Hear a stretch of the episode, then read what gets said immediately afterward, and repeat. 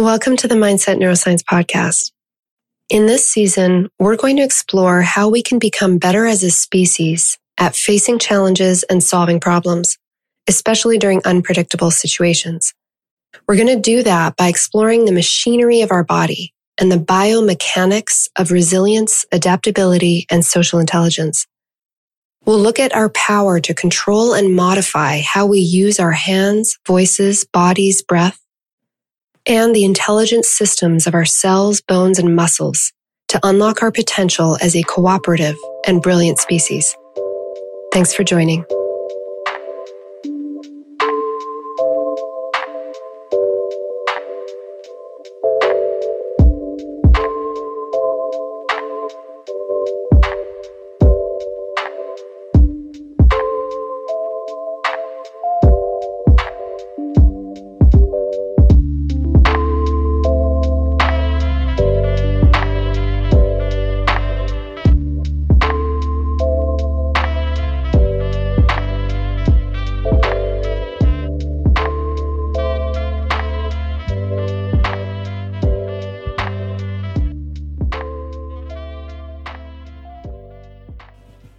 In today's episode, I interview Jason Knight, who is the director of Alderleaf Wilderness College.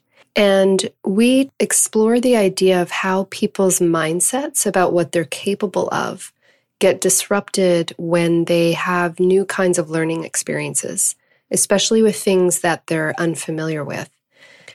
We also explore the idea of how our awareness gets expanded depending on our environment, and in particular in nature and with natural systems. And we also share some perspectives of embodied empathy and what it's like to ground ourselves into the experience of another.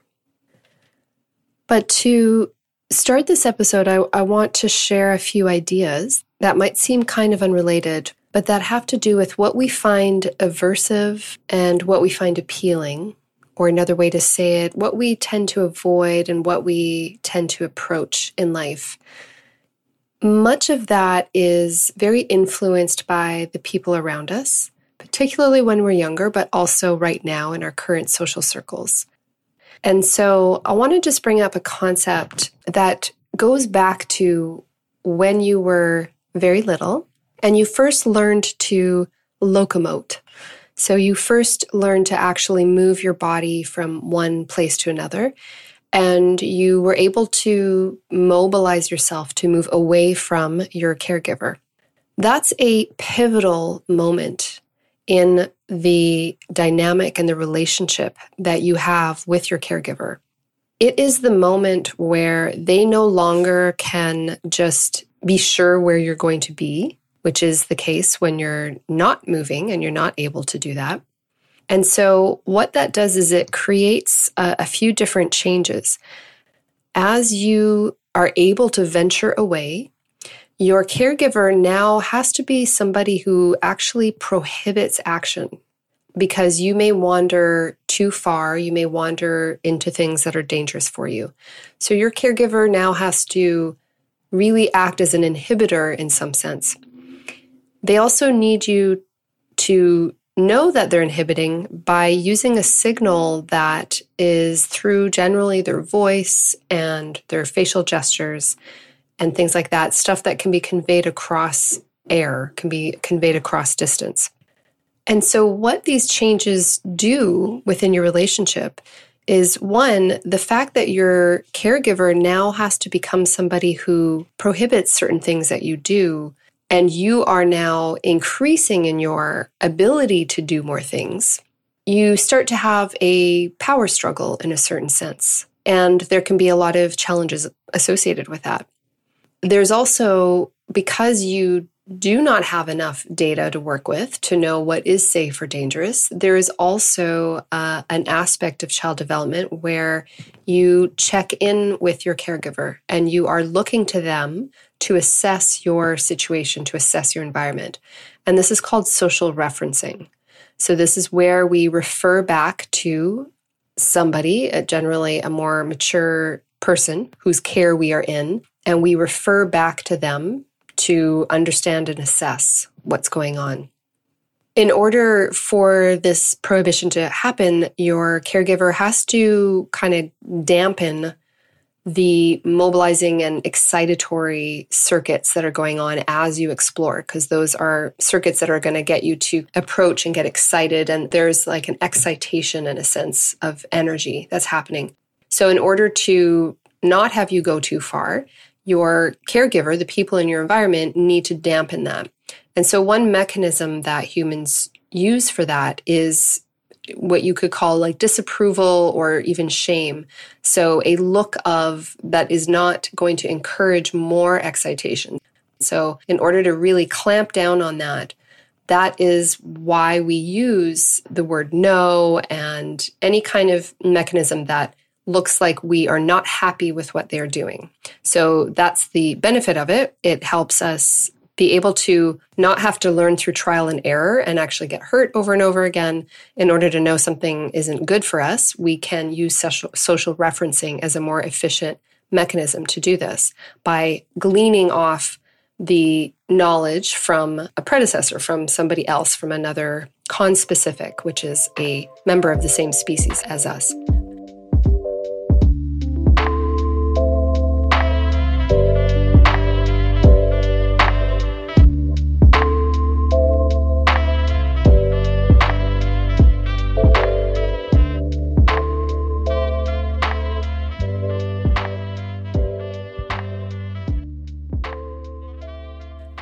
The tricky part of that is that caregivers bring in their own past experiences and their own algorithms that they have formed throughout their lives. And this can distort in a way what they find to be truly dangerous and unsafe and what we should be afraid of and what we should avoid.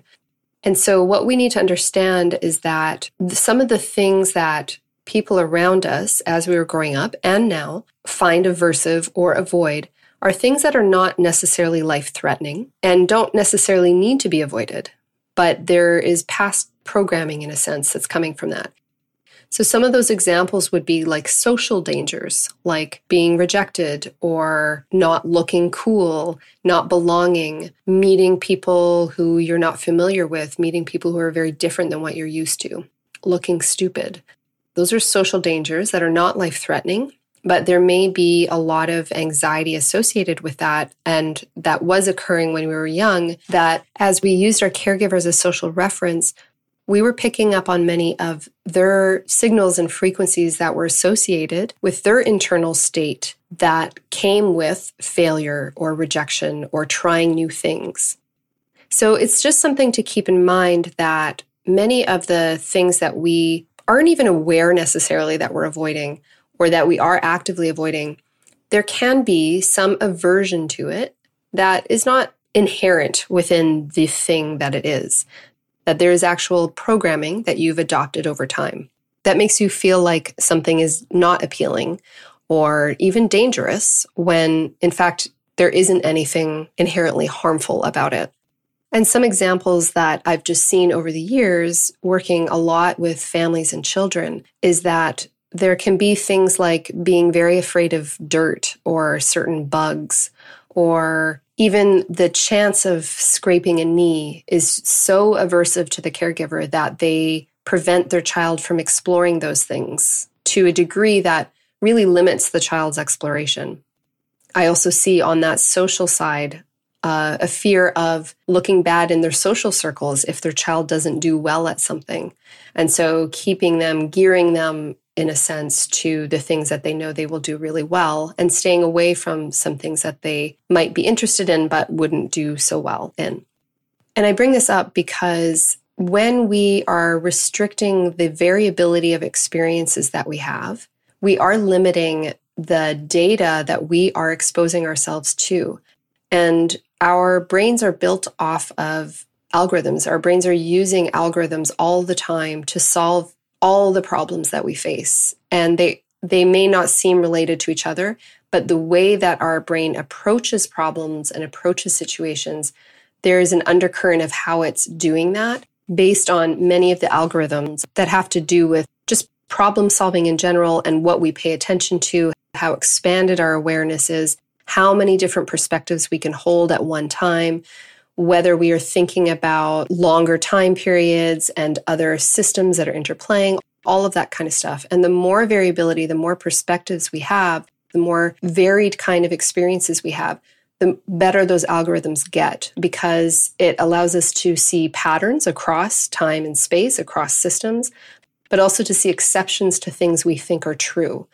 And those are all really important things for us to integrate into our awareness and our understanding of problems so that we don't just fixate on one idea and think that's absolutely the cause effect A causes B kind of linear thinking.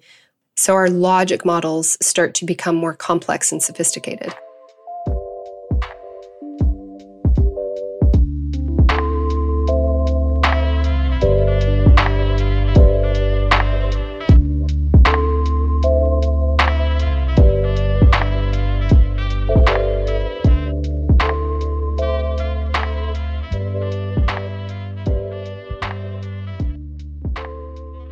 One other aspect of this as well is that we have in a lot of our lives, in a lot of our routines, a limitation of how much sensory motor variability we are including.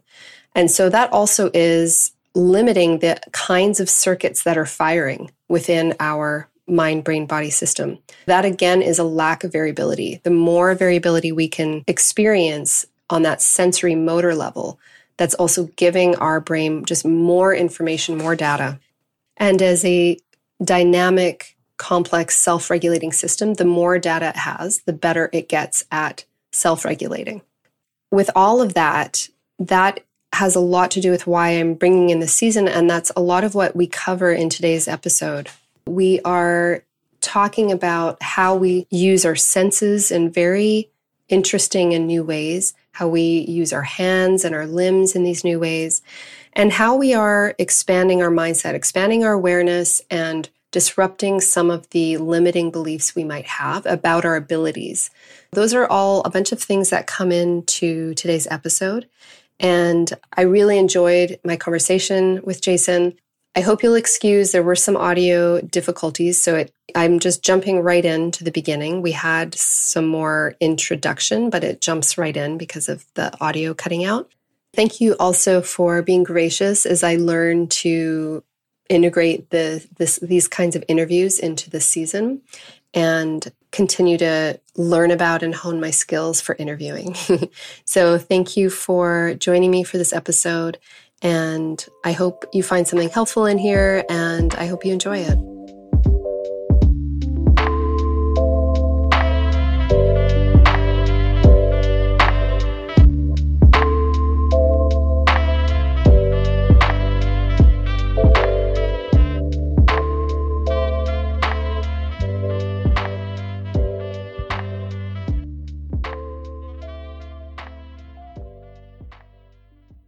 Um, I just want to preface our conversation for the audience as to why why I decided to invite you on the show. Why I was inspired to do that is that a big part of my content is to help people optimize their brain functioning, their brain body nervous system functioning. But something that I have found in the last few years working in mental health clinics and high performance kind of innovation labs, things like that, is that uh, something that was missing was one a more a deeper understanding of how we use our bodies and how we get grounded into our experience and also a lack of really exposing ourselves to variability and unpredictable environments and conditions things that would really test out the resilience of our mind brain body. So it started to just feel more and more important to me to start talking to people and engaging in my own learning of exposing myself and all of us to variability of environments and natural systems and how we engage in really flexible problem solving by not being in our automated behaviors and all of these very repetitive things that we're doing. So I was inspired to have you on this podcast to bring kind of new ideas to my audience of very new ways of optimizing our brain functioning. So uh, with that, I'd love to just hear a little bit more about you and your journey and what has inspired you to be in this field that you're in.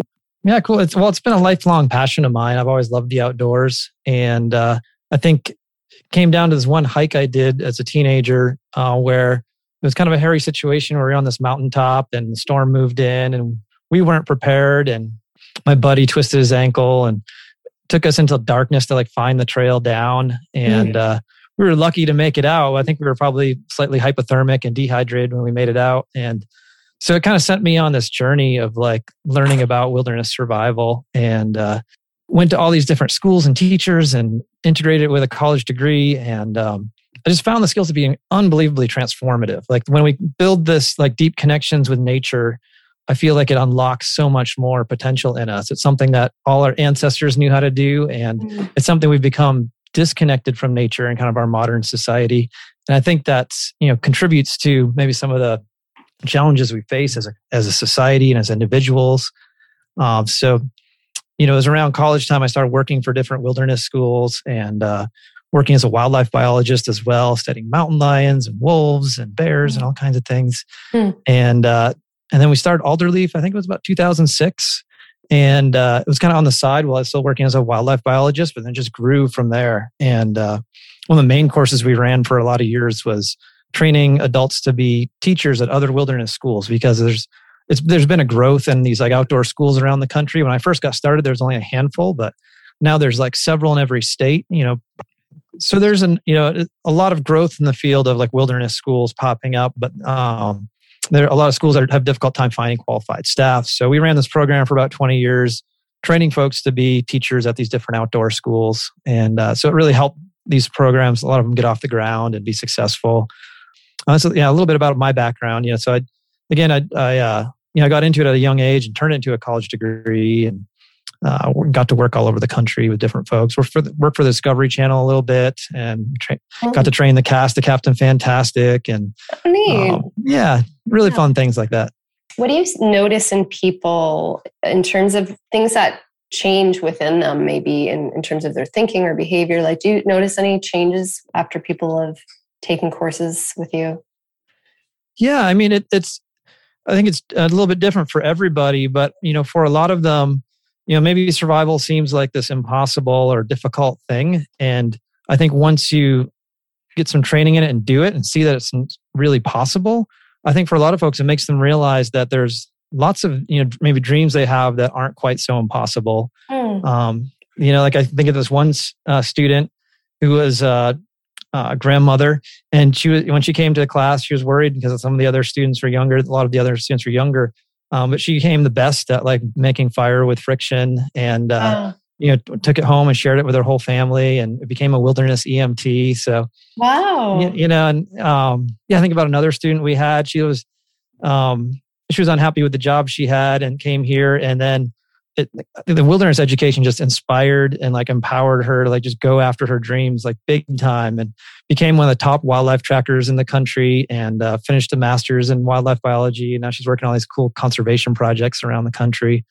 So i think you know f- for a lot of folks it can be this like f- like this fuse of like just amazing things uh, you know happening down their life as it like empowers them. Mm-hmm. wow. That's uh so it's almost like a, a paradigm shift a mindset shift that happens as I get there. Yeah, yeah, it's it's it's interesting. You know, like I think wilderness skills they're they're fun, they're interesting. They're also like super practical, life saving skills. Like if you were to get lost on a hike or be stuck in a natural disaster and the power and water goes out, they're kind of like the the foundational s- skills for staying alive. Um, but then they they kind of trickle into these. They just give you this type of confidence and you know believing in yourself i guess you know when you do these when you can when you can take care of your basic survival needs you know suddenly you know thriving and if you, can, you feel like you can thrive in the wilderness then thriving in the modern world you know feels like totally doable as well. Mm. yeah that's it's neat because I, i've been taking different courses as well on just things that i've never done before. And i would say that there's this increase in confidence like being able you know even i did the survival fire skills like I've never created a bow drill before. I had no concept of what that even was. Mm-hmm. And then to just do it, to do this thing that I was com- completely unknown to me, skills that are absolutely not familiar to me at all, was very empowering.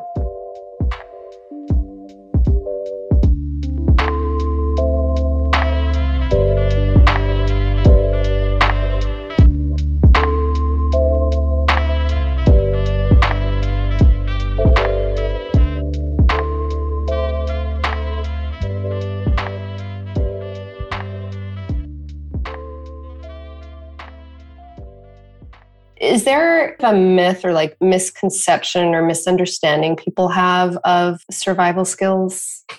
I, I think so. You know, I think with like the popularity of the survival TV shows, I mean, it's fantastic on one hand. And then on the other hand, like some of them romanticize survival and, and make it look easy. And then other ones also can go the other direction and make it seem impossible. Like it's just going to be this, be this horrible suffer fest. And, mm. you know, it's, it's somewhere in the middle, right? It's like uh, nature is what it is. And, uh, and that's what's amazing is you, you never know like what curveball is going to be thrown your way, what the weather is going to be, or what you're going to encounter in the field. You know, I think some people maybe feel like, oh, maybe I'm not tough enough, or I'm not, or I'm too old, or I'm not outdoorsy enough. But it's something that's like achievable for everybody. You know, like like that student we had who was a grandma who could be, it was like the best at bow drill of anyone that's come mm. through. You know, I've had a kindergartner make bow drill fire. You know, so wow. so it's something that you know we all can do. Like I said, our ancestors did. It's in our DNA. It's it's really natural, and it's I think it's an amazing extension of environmental education. Like it's unfortunate that like so many environmental education programs they just focus on like nitrogen cycles or the water cycle, like all these, you know, I- ideas.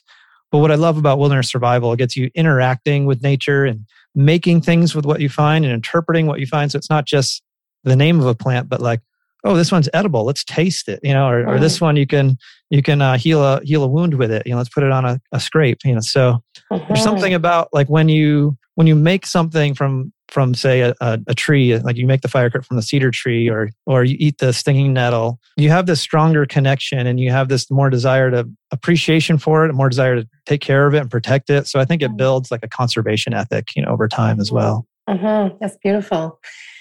So and you're kind of making me think of the different senses that get engaged while people are there.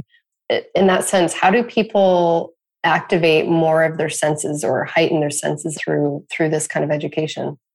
Well i think for a lot of folks who maybe don't do this like when you go on a hike the uh, the forest might look like a wall of green. Like that's what i can remember it being before i knew all that stuff. And then when you start to learn these things like all of a sudden you start to recognize everything in the forest as like different allies. Like when you can recognize the individual trees and shrubs or identify a track or recognize a bird call and and so you start to notice them everywhere you go. And and some people will call them like oh i you know the the uh, red-tailed hawks have moved into my neighborhood. Oh. when in fact it, has been there all along. It's just suddenly you you have an awareness for it. So it's it's growing skills but also growing awareness. And i really do i think it does activate a lot of our brains. You know i'm not a neuroscientist myself but just a lot of these skills like you can go down the field of tracking or start to learn about interpreting bird language you're using not just your vision to interpret the world around you, but you're listening for the bird sounds.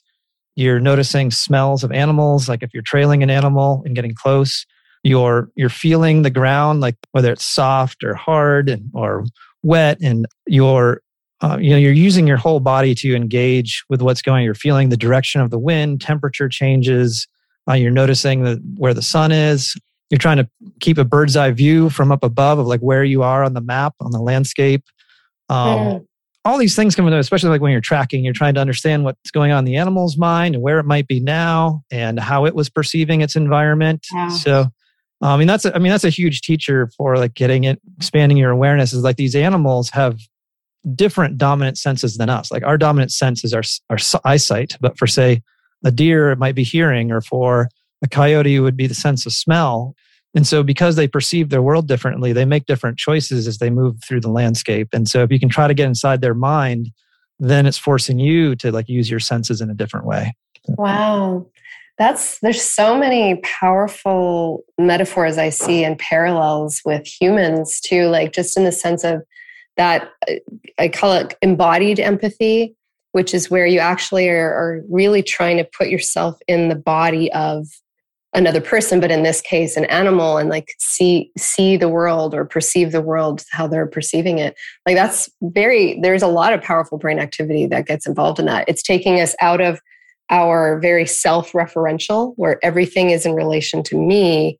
How do i expand those networks activate different networks which is that's really cool. And then the, it was neat to hear you talk about how you have this new awareness and as you understand like the interconnectedness of it that you see allies. That's a really interesting concept. Can you say a little bit more about that? Sure. So, so like if you say you build a debris hut shelter, it's like a shelter made out of sticks and leaves that can uh, allow you to survive a cold night. I mean, I've been in one even when the temperature got to single digits and it snowed out at night. I didn't even know. Hmm. Um, but once you've built one, when you take a hike through the landscape, you'll notice like when you go past spots, like, oh wow, there's a lot of really good materials there, like the right kinds of leaves and sticks, you know, or same thing when you when you make um, bow drill fires, and if especially if you go and make a kit out of wild materials, like as you take a hike, you're like, oh, there's a good cedar tree with the right kind of dead branches, or there's the right kind of willow tree or the cottonwood branch. Oh, yeah, I get that. But, yeah, same thing like a food or you know all kinds of things, or a stone that you can turn into a blade that you you could use to you know whatever you need to chop up your firewood and things like that. Mm-hmm. See, that's that's really getting to that what I was saying in the beginning of engaging engaging the system we have that is built for really flexible kind of problem solving to be able to take almost anything and create something out of it to create some sort of tool out of it. So i feel like that's just something that is missing for a lot of people right now and i work with a lot of younger people as well. And the thing that i, I think is causing a lot of issues is the fact that we have this these screens that are it's the same surface over and over again. It's the same motions over and over again. And it's the senses were not even like for example the internet there's no smell there's no temperature changes there's no texture changes. And i think that the fact that everything is so repetitive and and not multi-sensory based i think is really damaging actually for for our brain it's basically removing information. And our brain is our this brain body system, it's a self-regulating system. The more data and the more information it has, the better it gets at its algorithms, the better it gets at predicting things and navigating and understanding how things are tied together and patterns and all that, which just makes us better at solving all of our problems. Um, mm-hmm. And so it's just cool to hear you talk about that, how we're we're engaging in like we're expanding our awareness because that's the other thing that i really see for a lot of people is our awareness is getting extremely narrow and very myopic like very close very nearsighted and we're not expanding out that way. So that was something i would say i noticed at, at the course too is just exactly like what you're saying because we were looking for things and trying to use them as tools all of a sudden as you walk around you just start to notice more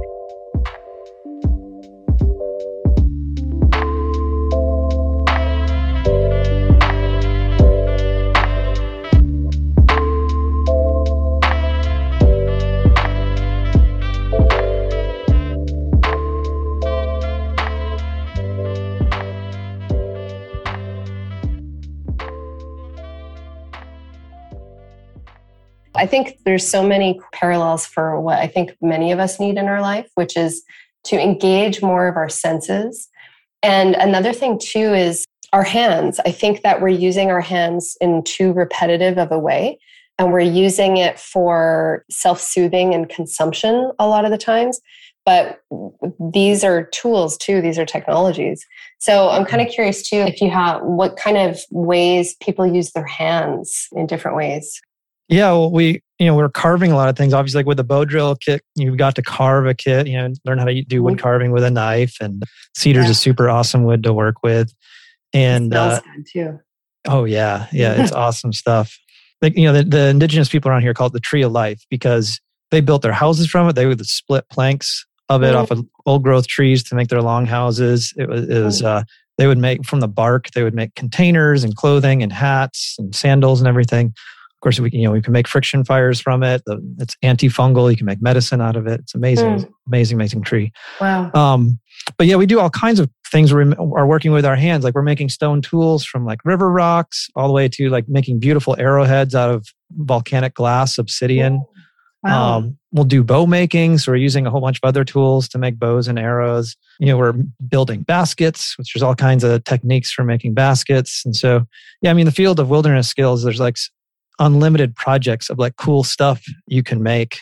Mm-hmm. Other types of friction fire, hand drill fires, fishing equipment, making cordage out of plant fibers, you know, like uh, stinging nettle or dog bane, and all these other plants can be turned into string and rope. And yeah, that's so just, cool. It's just awesome. Yeah, like we're like I, I, agree. A lot of young kids don't work with their hands very much, you know, and you notice yeah. it when they when they come to a class. They're not used to using tools or working with materials or. Mm um, having hand strength, that kind of a thing. Yeah. So, because a lot of people in my audience are are educators as well. And so i i like just bringing up this new perspective also of thinking about how can we engage learners in ways that where they're not sitting in a chair they're not using the same motions over and over again.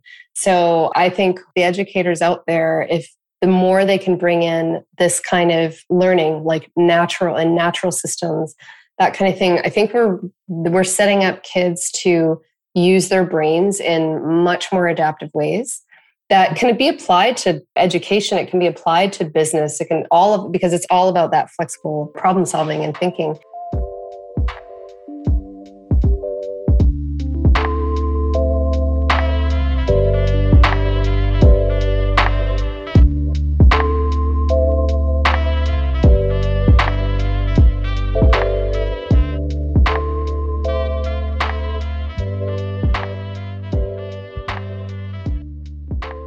one other thing I was just noticing too from your other interviews, I think you also do permaculture. Mm-hmm. That you teach about that. Can you just say a little bit about what that what that is? Sure. So so permaculture. I mean, it's to me, it's a natural extension of wilderness survival. Like we talk about wilderness survival, is like how can you survive a short term emergency in the wilderness? Whereas permaculture is like how can we live long term in a sustainable way that's working together with nature um, so it's pulling in all the best of of like growing your own food and water rain catchment and water systems and alternative energy and natural building and uh, like all these aspects of living sustainably and putting into sensible design. Like the word permaculture means permanent agriculture. Um, but really is it's it's designing based off of natural systems and integrate getting everything to integrate and work together really well. Mm, very cool. What is there anything that has surprised you in, in engaging in that? Yeah, I mean it's it's a constant learning process. I think you know there's always going to be unexpected things like uh, with our our gardens and such. We're always modifying. You know, we we built this um, thing called a chicken moat. It was something that's a, it was in one of the permaculture books, and so you you have your main vegetable gardens, and then you have a chicken run um, going around it. So it's a double four foot fence, four feet apart. And what's awesome about it is it keeps like the deer and rabbits out of your garden, but then your like garden scraps you can give to the chickens. And then in the wintertime, you can run the chickens through your garden and uh, you can trellis things up the fence. Neat. That that's pretty neat. But then let's see what happened with that. Is like the fencing we originally used was good for excluding adult rabbits, but not baby rabbits. So baby rabbits got in.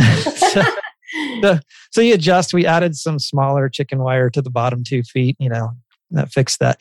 So you know you're always adapting, but like we raise fish in a couple of our ponds. We we had we've had dairy sheep for a while. We have fruit trees and nut trees everywhere. We have a root cellar, a cob oven, uh, solar panels. Yeah, we do a lot of things for for res- resilience. I mean, reducing our ecological footprint, but also just being more self reliant. Like that's the other one of these side effects of learning wilderness survival is you then get the b- building blocks to be ready for like the power outages and the storms and the natural disasters. Like we look forward to it. Like my, I got an 11 year old daughter and she loves it when the power goes out. Like if it starts getting stormy or the forecast, like, oh, I hope the power goes out. like, then we just fire up the wood stove and like we have our, our well like pumps water up to this 1200 gallon tank that's up on the hillside. So even when the power's out, we get gravity fed water and 1200 gallons is plenty to last us a long time. Yeah. And even if we ran out of that, we just scoop a bucket up out of the pond or the creek and then boil it and we're good to go. And then, yeah, we've mm. got big gardens. So we've got, you know, root vegetables in the ground, you know, or some some of them we store in the root cellar, and all our apples we have loaded up into the root cellar. So, mm-hmm. yeah, I mean, we're not like off the grid or completely independent, self self reliant, but we have enough of it where it's like, eh, you know, we we feel really good about it. And, mm-hmm. we get mm-hmm. excited about it. So. Yeah, I, I, met someone recently um, in Vancouver, and they had just started. They're doing a homestead. I think they're in their second year.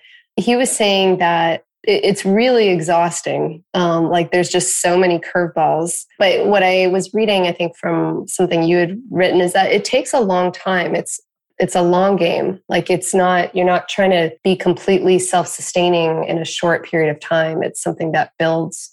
Well, we we've we had our we got our campus for Alderleaf in 2008, so we've been up here for 14 years. Um, kind of yeah, building the the permaculture infrastructure here, and that's and that's never ending. You know, like you're we are we were working on the the sheep shed this last weekend. You know, and uh, we rebuilt one of our greenhouses last year, and so um, it's one of those things that's just ongoing. Mm-hmm. Um, but yeah, I mean, you can go as fast or as slow as you want to go. Like some folks like just try to do a whole lot at the beginning. Um, like one of our one of the things we did was we did mostly observation of the landscape for the first year. Like we wanted to see what was happening um, with the natural world for a year on our site before making any major changes. Like we want to understand how water flowed through the site, where the sun sectors were, uh, where the dominant winds came from, how wildlife were using the site. Oh. And so then we could like layer all those observations of the natural world over four seasons into a map and then try to strategically place things in the right places. So maintain wildlife corridors, you know, put the gardens in the sunniest spot, you know, get the bees off to the side where there's not going to be in the way where, where people are going to be, that type of thing. Mm. That's really aligned with the systems thinking that I, you know, I play with a lot, which is really trying to see maps and I call it expanding the space and time horizons. So trying to see all the nodes connecting and over time too. So that's really that's really powerful for the brain too to engage in that. So just to kind of wrap up, like um, I'm curious, do you have a, a, favorite project that you're that you have right now? I mean, maybe you don't have a favorite, but something you really love. Yeah, I, I, have a few projects. Can't say too much about them yet. All I can say is um, there's some cool stuff coming up, and uh, you know, folks were interested in this type of thing, like we have a, a free newsletter. You know, you can get on our newsletter, and we do like monthly articles on on different wilderness skills and updates on what's coming up on our schedule. So we have some cool things that we'll be able to announce to the world late in this latter half of the year. Yeah, I, actually, one thing I can talk about is I've been really passionate about our online course on wilderness survival skills. It's been really popular during the pandemic, and we've been just adding to it and uh, improving, expanding that. And I'm, I'm pretty excited about that course. I think it's a lot of like something was asked for for years. We didn't originally have it. We had all these in-person classes, and for years and years, it was like the number one request is like, "Oh, I'm I found your site, and I'm on the other side of the country. I'd love to start learning these things, but I can't travel out to, to Washington State." Um, so people are asking for a way to learn remotely, and so folks can find that on our our website. Um, and uh, and then we've we've even got like some free lessons. Like if you join our list, you know, we have a little series of free survival lessons we send out. Can you give the URL of your? Yeah, it's wildernesscollege.com. The, the Alderleaf website's Alderleaf Wilderness College, but the website's wildernesscollege.com. Yeah. I'll, I'll include all that on the, my website as well. And uh, maybe just a final question: If there, if you could recommend one book for people just to inspire them into this world, because and there's many different worlds that you're playing in, but would you have a one, one or two book recommendations? Yeah, I, I do. And I'll, I'll say a couple things. That same our same email list, like we have a free mini survival guide. We're happy to oh, give cool. folks, which okay. is like a it's a short introduction to get started. And we have like a whole library of like articles on wilderness skills on our website. So I, we've really tried to make our website like a great introduction to this whole world. But as far as survival books, there's some classics out there. Ray Mears is a really respected survival teacher out of the UK who's traveled the world studying with indigenous people and teaching survival skills for different environments. So I, I love his books. Let's see. Uh, and then there's Mors Kochanski from Canada that has like the northern bushcraft. So for like colder environments, he's a highly respected survival teacher as well. So there. Oh, and uh, and um, my colleague Mark Elbroch co-authored a book with Mike Pewtherer um, out of New England, and uh, they have a uh, they have a survival book they put together. Um, that's pretty good as well. Then I'll I'll add them to the to the web page too cool. for the audience. So, well, thank you so much for adding this flavor and this new this world to my audience. There's many people in my audience who I think are familiar with some of these things, but a lot of them are not. And I really like the idea of bringing more of our interaction with nature and these like complex systems and multiple intelligences that we have not been using into our daily activities and into just our even the programs that we're creating for like mental health and well-being i think would be really powerful I really see it as some, these are some missing ingredients right now. And just with all the different challenges we're facing in our world, whether the human, human ones or the, or other ones, it requires this flexibility, it requires this heightened awareness, this expanded awareness, seeing allies and seeing things as tools and expanding our repertoire of how we can use things. These are just it's just stuff that I think we all really need in today's world to deal to deal with everything that we're dealing with. So mm-hmm. I really appreciate what you're doing and what you're bringing to the world with that. Well, thanks. thanks. Yeah. So thank you so much and um, we'll continue talking and I'll put up all your information on my my website.